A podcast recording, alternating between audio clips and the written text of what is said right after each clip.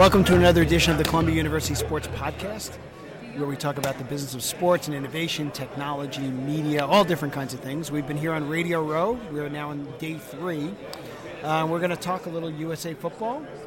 Uh, I'm Joe Favorito, along with Scott Rosner. Scott, welcome back. Joe, great to be here as always. Cool. So why don't we talk about our guests? Yeah.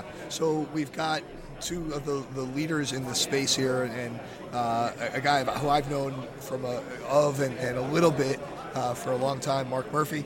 Uh, who's currently the president and CEO of the Green Bay Packers, um, and had a long career in, in the league, and uh, had a career had a career prior to being with the Packers in intercollegiate athletics as an athletic director in a couple different places. Colgate and Northwestern. Colgate and Northwestern.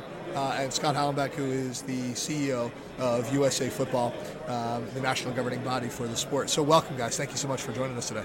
Well, it's yeah, great to have. Thank you for having us. Yeah, absolutely. So, let's talk about football development um, especially on the youth level. There's been a lot of talk about where it's going, how fast it's growing, where new players are coming from, uh, how the pipeline's being filled. So, kind of give us a little bit of an update to get started. Sure. So, first of all, USA Football created the Heads Up Football program some nine, ten years ago. That's a really good safety foundational program.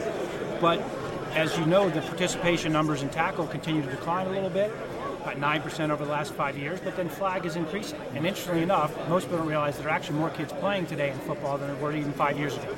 But with that, we're a member of the U.S. Olympic Committee. We started to look at what all the other sports are doing. So if you look at tennis with their new under 10 tennis, if you look at soccer, that's probably been the leader in this, has you know eight different goal sizes, eight different fields, and, and hockey's doing some new things, and baseball with t-ball, coach pitch, player pitch we eventually came back to football and said, wait a minute, why are we only looking at a 100 yard field? You know, everyone has to do the exact same thing.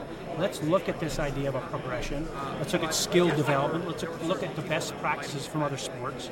Um, and simply put, we're building that paradigm out. So now we're looking at it from a contact standpoint, because let's face it, most of the conversation, and rightfully so, is how do you address contact? All the way from the NFL all the way down. Everyone's doing it, and rightfully so.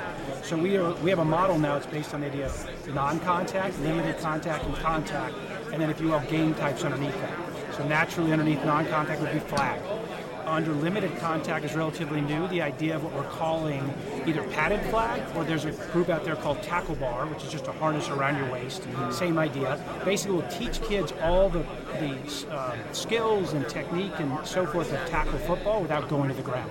So it's an excellent way for someone to put the pads on, which let's face it, most people consider that to be real football, and experience and enjoy that, but get comfortable with the game and then when and if ready, transition to what we call contact, which basically is, is two types.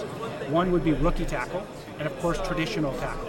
Rookie is simply taking a 100 yard field, culling it down to say 40 by 35, maybe up to 60, and six, seven, or eight kids on a field. No special teams, no blitzing. Kids play multiple positions. And we piloted this now. And the last point I'll make quickly is from a parent perspective, which is really what this is all about, let's face it uh, we've done independent research with parents, those in football and those outside, and overwhelmingly, there still is a true love of football. And their concern has been, I'm just not comfortable with the current offering. So if you present me something new and different, we call it reimagining football, the receptivity to this new model has been really, really strong. So it's really interesting. I mean, I've done work in this space with regards to baseball and was part of the group. We actually created the play ball program that Major League Baseball uh, has gone had adopted and then adopted. Um, and really interesting. One of the things we've seen in baseball, uh, with a lot of things we wanted to do that haven't been put into play yet, there's been a lot of pushback from from inside uh, the industry. The stakeholders are really kind of like, "Hey, well, we've always played baseball nine on nine, and that's what baseball is." We talk about some of the pushback and the internal pieces that you've had to go through um, to get your stakeholders to buy in. That's an excellent point. When we first started, we've been talking about this and learning about this and spending time with again these other governing bodies and their stakeholders for a number of years now. And as you would expect, I'll respectfully call them traditionalists. Uh, they are all about 11 aside full field. And we start talking about uh, tackle, you know, if it's Texas or if it's the South, right? They're sort of, I'm, you know, flag. I'm sorry, I'm talking about flag. They're, they're, you know, they're not, they're reticent to be to be respectful. Um, but then you go to the Northwest or the Northeast, and it's complete opposite. They, they're reticent about tackle. So, in short, we think we found that middle ground here, or maybe a, maybe an, an acceptable solution for all, in that we are not putting ages on this we are very much empowering and engaging with the youth commissioners and the leaders and the parents and the coaches and saying, we built a paradigm here now that we think can work for all. That's why we literally call it football for all. And you can have girls, you can have boys, all that kind of stuff, and they can work within this. Well, Scott, I don't know. When I, I was young, my kids are growing up. I coached t-ball and coached pitch. So, and So you guys should hang I- out together. more. I, I think No, it it makes is. sense. You know, I, you want to give parents options. For sure. Big, one of the biggest questions that parents face is, what's the right age to play tackle football? When's the, when's the right time to start? And if you're not comfortable starting them at seven or eight, then play flag. And Mark, you know, when did you play? I mean, you had a long NFL career. When did you start playing? I playing? started playing football as a sixth grader and started right with tackle. Right. And I actually was living in Houston, Texas, so it's like, You were Right. almost late. yeah, yeah, I, I, I was. Yeah. Um, yeah, my father played football in college, um, so I'd kind of grown up around it. Uh, you know, back then, to be honest, there was really no nobody talked about the risk of playing football or the you know the dangers, and uh, so I. But um, I felt that was a good time for me to start. And, you know, after sixth grade, then you know I played junior high football. Right. So, you know, one of the things we think about from the, from the overall perspective, from the very top of the pyramid at the NFL, Mark, where you are, um, is one of the great predictors, maybe the single greatest predictor of fan avidity for the NFL is if you played the game as a young person, right? And so, from a league's perspective, you know, when you see the you know the, the long-term questions, not even necessarily about the player pool, as these participation numbers have dropped um, in ta- in traditional tackle football, but the long-term fan avidity question, because that's where you know a small percentage of your fans are providing most of the revenue uh, for your for your teams. Um, so, how much does that come into play in some of the strategy It's as well? absolutely, absolutely something at the league level. Um, I go back to the late 1990s when Gene Upshaw and Paul Tagliabue came together and said, "We've got to do something to make sure the kids continue to play football." For that exact reason, that uh, not only it's a pipeline for uh, you know for our players, but more importantly, it's you know as you said, the statistics show if you played the game, you're much more likely to become an avid fan. You know, the, the other thing, and, and you know, again, almost 17 years as an athletic director, I saw this evolve, but the whole trend towards specialization is, is terrible. And um, You're you know, I preaching to the choir on this oh, one, I know. Yeah. And you know, football is starting to creep a little bit in that way. But you know, one of the things you know, you look at. I was at the Hall of Fame luncheon today. So many of our great players, you know, they played multiple sports. Yeah. We talked about this before. Yeah. Yeah, you just don't you don't see that anymore, and it, uh, I, I and that's one of the reasons that participation is down, just because there's more specialization. Yeah, so Scott, you talked about uh, what hockey's doing. You mentioned you mentioned it in their athlete development model, where they're actually encouraging kids to play more than one sport, to play more than hockey. Is it the same thing uh, with USA Football? Is it hey, let's play as many sports as you can for as long as you can? Unequivocally, yes, we completely agree with that. In fact, we always promote it, and we you often hear something like that around draft time, right? That the top, whatever, you know, 29 of 32 players played multiple positions. We, we, the college community now, the high school community, we're all trying, especially the football stakeholders, are really trying to drive that message home. So, but what seems to be working against that? I mean, we I know what it's working against it in other sports, um, and it's the business side of it, right? So, my child who plays club soccer, um, you know, hey, he's 11 years old, but hey, you need to be playing year round, or you're going to be losing out uh, to the other kids who are, right? So, what in football has been pushing it towards single sport specialization? Is there anything in particular? It's a lot of the same things. Yeah. You know, desire to get a scholarship. You know, you want parents want their. Well, that's the other. Parents are a big problem. You know, one of the things. I mean, as an athletic director, I saw it. One of the side effects of parents' a sports specialization is the parents are much more involved in their their children's sport. Yeah. So, you know, let's say you're an elite basketball player. You're playing AAU year round. You know, maybe playing for your high school.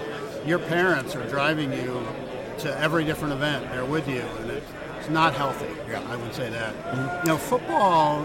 One of the things, football, I think is probably among the best sports in terms of players being able to play other sports.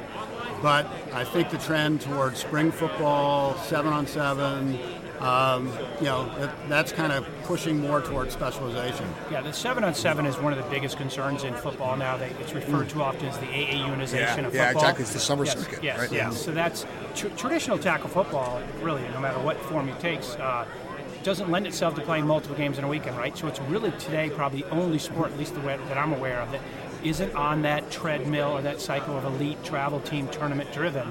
And while there's no question that parents are pushing that, in fairness, on the other hand, to your very point, it's a multi-billion dollar industry, and parents are being told all the time, if your kid doesn't make this team, they're not going to get to that next level. He's not going to have a scholarship. It's, it's, all about recruiting, all about scholarships. It's, it's a concern. Yeah.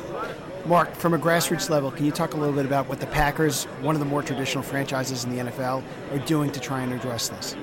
Yeah, no, we, we have, uh, through our community relations department, uh, we have a youth football program, and we're putting a lot of resources into, you know, youth leagues across the state of Wisconsin, and trying to get, you know, and, and we use our players a lot to get out and, you know, there, whether it's clinics and trying to get more, more, more kids playing football. And one of the things you touched on is kids. Can you talk a little bit about girls in inner city and how these programs can help? Yeah, actually, thank you. That's a great point. So one of the other things we're doing, we worked with Gwinnett County, one of the largest counties in, in Georgia, and then just recently Jefferson Parish in Louisiana, and we started a middle school girls flag program. It's just a neat sidebar story, right? When you start something like that, you have no idea how many girls are going to come out. So, so we, we work closely with the NFL teams as well as other parties, and we are sort of hoping with 15, 20 girls come out. In Georgia, I'll tell you, there was 150 to 400 girls per yep. school. It is stunning. That's amazing. Girl, it's they just want to play. It yeah. speaks to that. So, so there's massive opportunity and growth potential there. In fact, Georgia's going to announce it. They hadn't already. Maybe they have. It's going to become a varsity sport. In Florida, it's a varsity wow. sport. It's moving that direction. And the only thing I'll mention real quickly is we recognize now we're pursuing it that flag will probably be our Olympic model. Ta- tackle for not even a safety issue. It doesn't fit in a 17-day Olympic window. Sure. The, the, the delegation is too big, men, women. Flag is really competitive, and you can smaller teams. Yeah. So anyway, it's, it's, exciting. No, it is really exciting. I mean, we think about the, um, you know, the push and, and the push in, across the National Federation of High, of High School Athletic Associations uh, for flag to make it a varsity sport. Um, and you know you still get the traditional, you know, kind of where I'm hearing the traditional pushback. Hey, it's not real football, uh, that sort of thing. And you still have the, you know, the the, the, the boys who are still playing uh, traditional tackle, of course, at, at a very high number of kids. Still, it's, it's, still the, you know, I believe the number one number one most participated sport at the high school level. Um, but all of this in the end is a good thing, right? I mean, it's excuse me, it is. You know, we think about finally different ways of thinking about bringing more athletes under the tent, if you will, that's in a safe and way. That's what this entire model is about. We yeah. call it the wide end of the funnel. Just make the funnel bigger and wider, mm-hmm. and let the kids, you know, filter down that funnel as, best for them. You know, the, the other thing I'd say that, that the league is doing, and then the teams are as well, is what they call a fields program. One of the barriers to football is it's a larger field, and you know, particularly in inner city areas, um, schools really can't afford, um, you know, particularly artificial fields. So we make grants available uh, across the league to, to, different communities, and that makes a huge difference. Yeah, no, and, and one of the things we've seen also in, in our town. Uh, which is a pretty vibrant youth football program for the Northeast, which is which is you know, yeah. it's because it's you though. That's yeah, right. somewhat unusual. Um, is that you know the shorter sided stuff is probably a good idea because quite frankly, it's hard to get kids really excited about playing on the offensive line, yeah. right? The defensive line, right? I mean, everyone wants to be a skill position player, um, you know, making plays, everything else. Nobody, nobody wants to really learn how to like hold a block uh, when they're when they're you know 10, 11 years old, however old it is. Yeah. Last point, what's really interesting about that, it's not far from you, right? Philadelphia public schools, their, their middle school programs are dying. A big part of it was lack of field space. So this idea of rookie tackle, we really envision that for sort of anywhere eight to ten, maybe twelve. They took it for their middle school program, and they've literally re-energized football in the area in the you know uh, public school system in Philadelphia because they could go onto a baseball field, any 40 by 35 foot space, and and they didn't have to have you know schools busing kids in from all over. They could get enough kids because it's only six, seven, or eight players. So it's really sort of those interesting things have happened because of just looking at the whole sport differently. Cool. So, so, before we let you guys go, where can people find out more? Most importantly, so usafootball.com backslash FDM is where you'll get specific information on this. Great. Uh, Mark Murphy, Scott Hallenbeck, thank you so much for taking the time to join us. Um, you know, Murph, next year I'm pretty sure you guys will be you'll be a little busier with other things. Yeah, hopefully we'll uh, be this time of year. Scott has said that to every team, by the way. So. uh, continued best of luck, and thanks so much for taking the time to join us. Thanks so much. You've been listening to The CUSP Show. Joe Favorito, Scott Rosner. Yeah. See you down the road.